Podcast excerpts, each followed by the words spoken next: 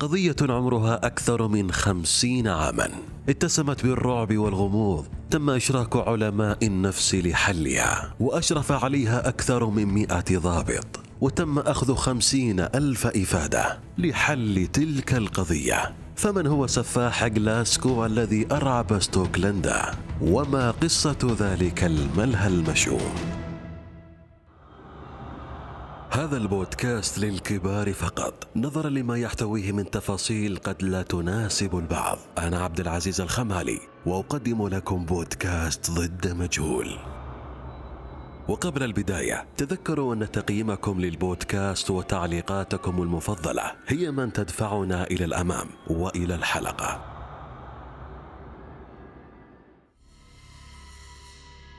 ربما في قاموس الشرطة وفي قاموس الجميع. لا يوجد هناك ما يسمى بالجريمة الكاملة ولكن على مر مدار التاريخ تم ارتكاب جرائم غامضة ظلت مجهولة في التاريخ ولم يجدوا لها حلا حتى الآن. وبطل قصتنا لهذا اليوم قام بنحت اسمه في تلك القائمة. على غرار جاك السفاح في انجلترا في نهاية القرن التاسع عشر. حدثت مجموعة جرائم قتل في ستوكلندا وعلى الرغم من عدم تجاوز هذه الجرائم لثلاث حالات قتل إلا أنها أحدثت ضجة هائلة في تلك الفترة. وعلى الرغم من جهود الشرطة إلا أنهم لم يتوصلوا إلى حل ولم يتم القبض على الفاعل. حتى يومنا هذا لا زالت ضد مجهول. وإليكم قصتنا.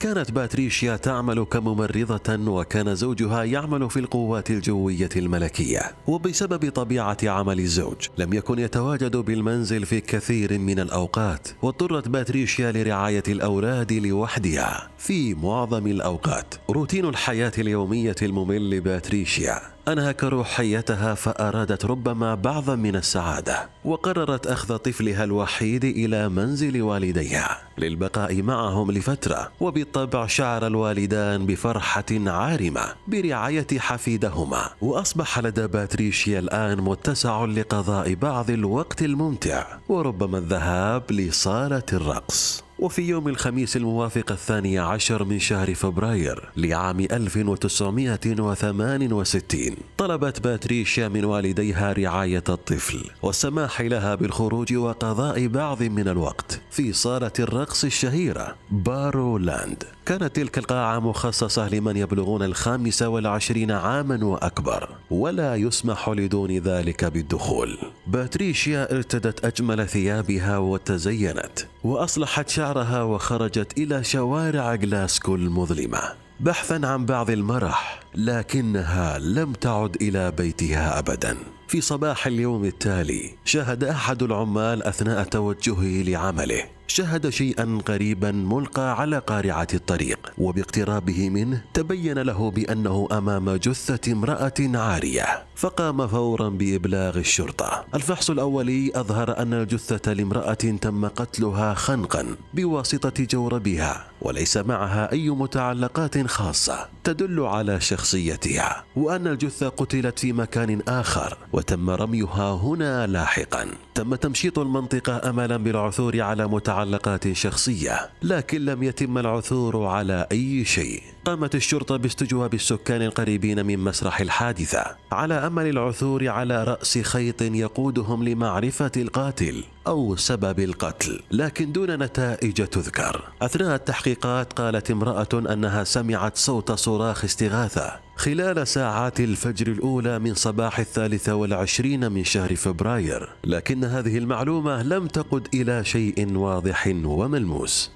الشرطة توصلت إلى أن حفلا نظمه أحد الصحفيين بالقرب من مسرح الجريمة ليلة الحادثة. وقامت الشرطة بالتحقيق مع الأشخاص الذين حضروا الحفل. لعل أحدهم سمع أو رأى شيئا لكن لا جديد يذكر. وعلى أمل العثور على متعلقات شخصية للضحية أرسلت الشرطة مجموعة غواصين إلى داخل المياه الباردة لنهر قريب من مكان وقوع الجريمة لكن بلا جدوى أيضا. لم تجد الشرطة حلا إلا بتقييد الجريمة في سجل الجرائم المجهولة ولم تكن الشرطة تعلم في ذلك الوقت أن المدينة العريقة على موعد مع فصل جديد من الجرائم الغامضة. الضحية الثانية كانت جميمة تبلغ 32 عاما أم لثلاثة أطفال. وفي مساء يوم السادس عشر من شهر أغسطس لعام 1969 أي بعد الحادثة الأولى بسنة. وكما فعلت ضحيتنا السابقة باتريشيا. أرادت جميمة أيضا قضاء بعض الوقت الممتع فقررت الذهاب إلى حانة بارولاند وتركت أولادها الثلاث عند شقيقتها مارغريت. تأخرت جميمة بالعودة ودب القلق إلى قلب شقيقتها. وفي الساعات الأولى من صباح تلك الليلة سمعت مارغريت أصوات أطفال في الشارع خارج نافذتها يتهامسون ويتحدثون عن اكتشاف جثة امرأة غامضة. فخرجت لتتبين الأمر وذهبت فورا إلى مكان الحادث لإلقاء نظرة وإذا بالصدمة الكبرى فالجثة تعود لشقيقتها جميمة والتي كانت مرمية على قارعة الطريق. لكن على العكس من الضحية الأولى باتريشيا كانت جميمة بكامل أناقتها وثيابها فقط حقيبة يدها مفقودة ربما أخذها المجرم كتذكار. بالطبع أتت الشرطة وقامت بإجراء تحقيقاتها لمعرفة ملابسات الجريمة. وتبين أثناء التحقيقات أيضا أن القتيلة قتلت بواسطة جوربها خنقا.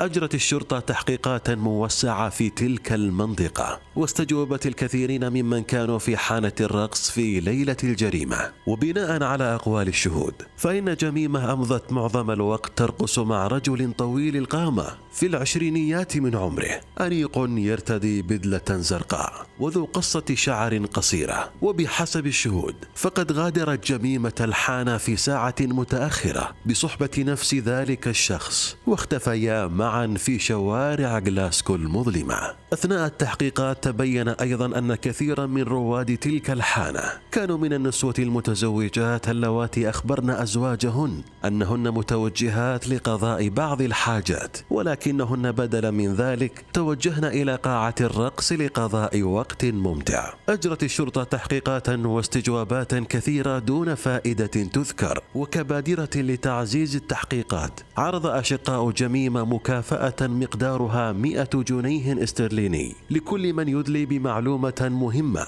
تقود الشرطة لكشف الحقيقة. وقام مكتب التحقيقات الاستوكلندي بنشر رسم تقريبي للمشتبه به بناء على وصف الشهود وبعثت بالرسم إلى الصحف ووسائل الإعلام المحلية. الضحية الثالثة والأخيرة. أرادت الزوجة الشابة هيلين الاحتفال وقضاء عيد الهالوين في قاعة بارو لاند المشؤومة على الرغم من رفض زوجها للفكرة لكن الزوجة لم تكن قلقة وأصرت على الذهاب لتلك الحانة بالرغم من جرائم القتل التي طالت روادها مؤخرا ولكي لا يشعر زوجها بالقلق أمرها بعدم الذهاب لوحدها. وأخذ شقيقتها معها. فاصطحبت هيلين شقيقتها جين معها إلى قاعة الرقص. وهناك تعرفت هيلين على شاب طويل القامة. أمضت كل وقتها معه في الرقص. وفي منتصف السهرة أرادت الشقيقات المغادرة. وعرض عليهما الصديق الجديد. مشاركتهما أجرة التاكسي. ومصاحبتهما إلى منزليهما. جين نزلت أولا من التاكسي وتركت شقيقتها مع الصديق الجديد وكان من المتوقع وصول هيلين لمنزلها بعد فترة قصيرة لكن هذا لم يحصل في تلك الليلة. في صباح اليوم التالي خرج شخص لممارسة رياضة المشي مع كلبه فاسترعى انتباهه وجود شيء على قارعة الطريق كأنه كومة ملابس. وعند اقترابه لم تكن تلك الملابس إلا جثة الشابة هيلين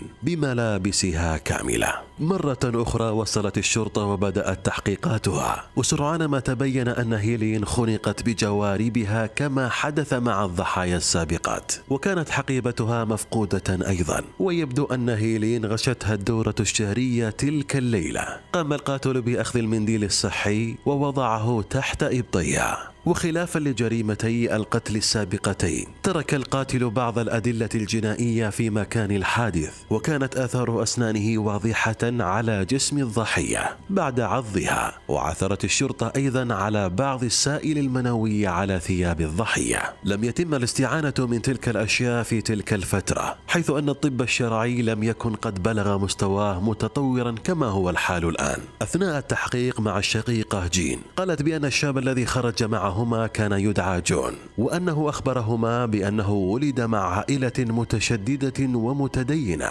ويمكنه بسهولة استعادة مقاطع من الكتاب المقدس وأيضا أنه لاعب جولف سيء لكن ابن عمه يستطيع بضربة واحدة أن يدخل الكرة في الحفرة وتحدث عن النساء الشريرات التي يذهبن إلى الحانة ليلا. قالت أيضا أن جون كان منزعجا من وجودها إذ أراد أن يخلو بهيلين لذلك تعمد تجاهلها طوال الطريق وكأنها ليست معهما في السيارة لدرجة أنه لم يسلم عليها أثناء مغادرتها التاكسي. التقطت الشرطة والصحافة المعلومات التي أدلت بها شقيقة هيلين وأطلقت على القاتل لقب جون المتدين وهو اسم تداولته مدينة غلاسكو لسنوات طويلة لاحقة. تحقيقات الشرطة ربطت بين الجرائم الثلاثة لوجود نمط متشابه فالضحايا الثلاث جميعا أمضين آخر ليلة من حياتهن في قاعة الرقص بحانة بارو لاند وتم خنقهن بملابسهن الخاصة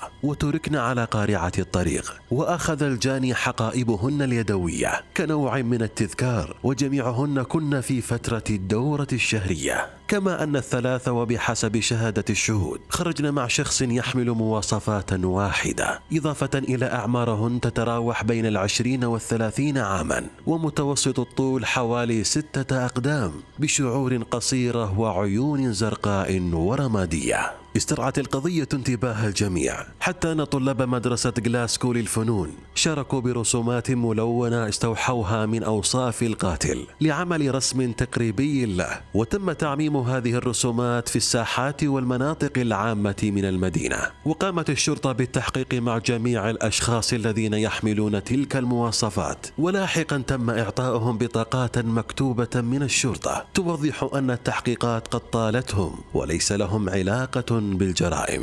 زوج الضحية الأخيرة هيلين وجه نداء علنيا إلى القاتل. طلبه بتسليم نفسه للشرطة. كما عرض مكافأة مجزية لكل من يقدم معلومات مهمة عن القاتل. هذه التحقيقات والأوصاف أوصلت الشرطة إلى شخص كان يحمل نفس مواصفات القاتل. ويشبهه ويدعى جون لكن لم يثبت شيء عليه. ونظرا للاهتمام الكبير بالقضية. أجرت الشرطة تحقيقات موسعة وتم الاستعانة بخبراء علم النفس وجرى إشراك أكثر من مئة ضابط للعمل على هذه القضية وكتابة خمسين ألف إفادة. وتم التحقيق مع سائقي الحافلات والباصات وسائقي سيارات الأجرة حتى أنه تم إرسال ضابطة شابة متنكرة في هيئة مغرية إلى الحانة المشؤومة على أمل أن يلتقط القاتل الطعم وتم التحقيق مع بعض العسكريين الشباب في الجيش لأن القاتل حسب أقوال الشهود. كان لديه قصة شعر قصيرة ربما كان منتسبا لوحدة عسكرية في المنطقة. واستجوبت الشرطة عددا من أطباء الأسنان حول المرضى الذكور الذين لديهم أسنان متداخلة. تبعا لوصف بعض الشهود كما جرى الاتصال بملاعب الجول في جميع أنحاء البلاد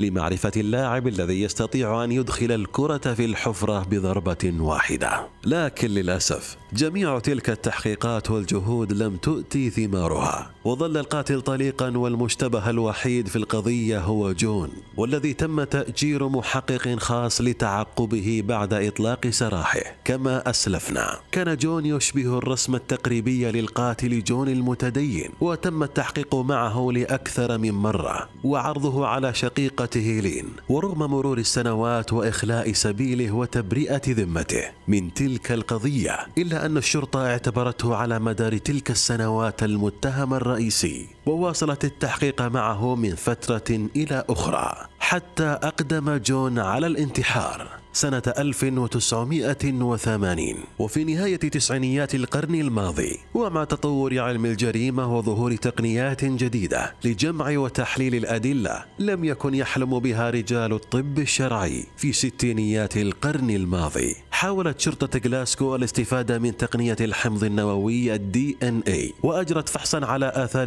الاسنان وعلى جسد القتيلة الأخيرة وكذلك اجروا كشفا مختبريا على الحيوانات المنوية التي عثر عليها على ثياب القتيلة. واستخدموا تلك العينات لمطابقتها مع المشتبه الرئيسي جون الذي تم نبش قبره لأخذ جزء من حمضه النووي ومطابقته. لكن قبل أن تظهر النتيجة كشفت وسائل الإعلام عن اسم المشتبه جون لوسائل الإعلام وتحدثوا عن تاريخه ونشروا سيرته في جميع أنحاء ستوكلندا ما أقحم عائلته في دائرة الضوء وأصبحت عائلته وأقاربه ومعارفه محل تساؤل حيث بدأ الجميع بمطاردتهم ونبذهم وأصبح جميع الصحفيين يطاردونهم في كل مكان بغية الحصول على معلومات أو بيانات وأضحت حياة العائلة تحت المجهر ولاكتها الألسن وتصدرت عناوين الصحف. فيما بعد ظهرت نتائج المقارنة وتبين بما لا يدعو مجالا للشك أن المشتبه جون لم يكن الشخص المطلوب.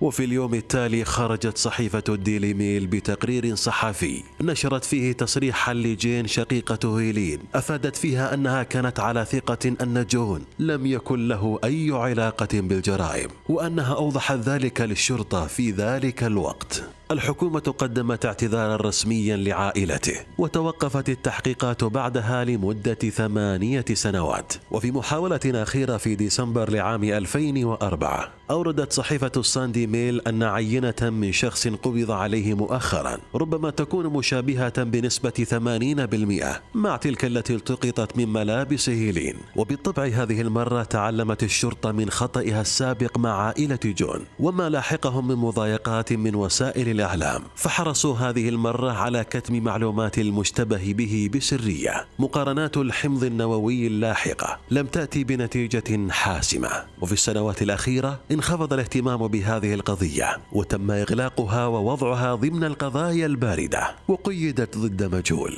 اقتحم السفاح المتدين الشهرة من أوسع أبوابها. كما دخل إلى عالم الفولكلور واستخدمه الآباء كفزاعة لتخويف بناتهم. واقتبس الكاتب آيان رانكين أحداث تلك القضية في كتابة روايته البوليسية الأسود والأزرق والتي نشرت عام 1999 للميلاد.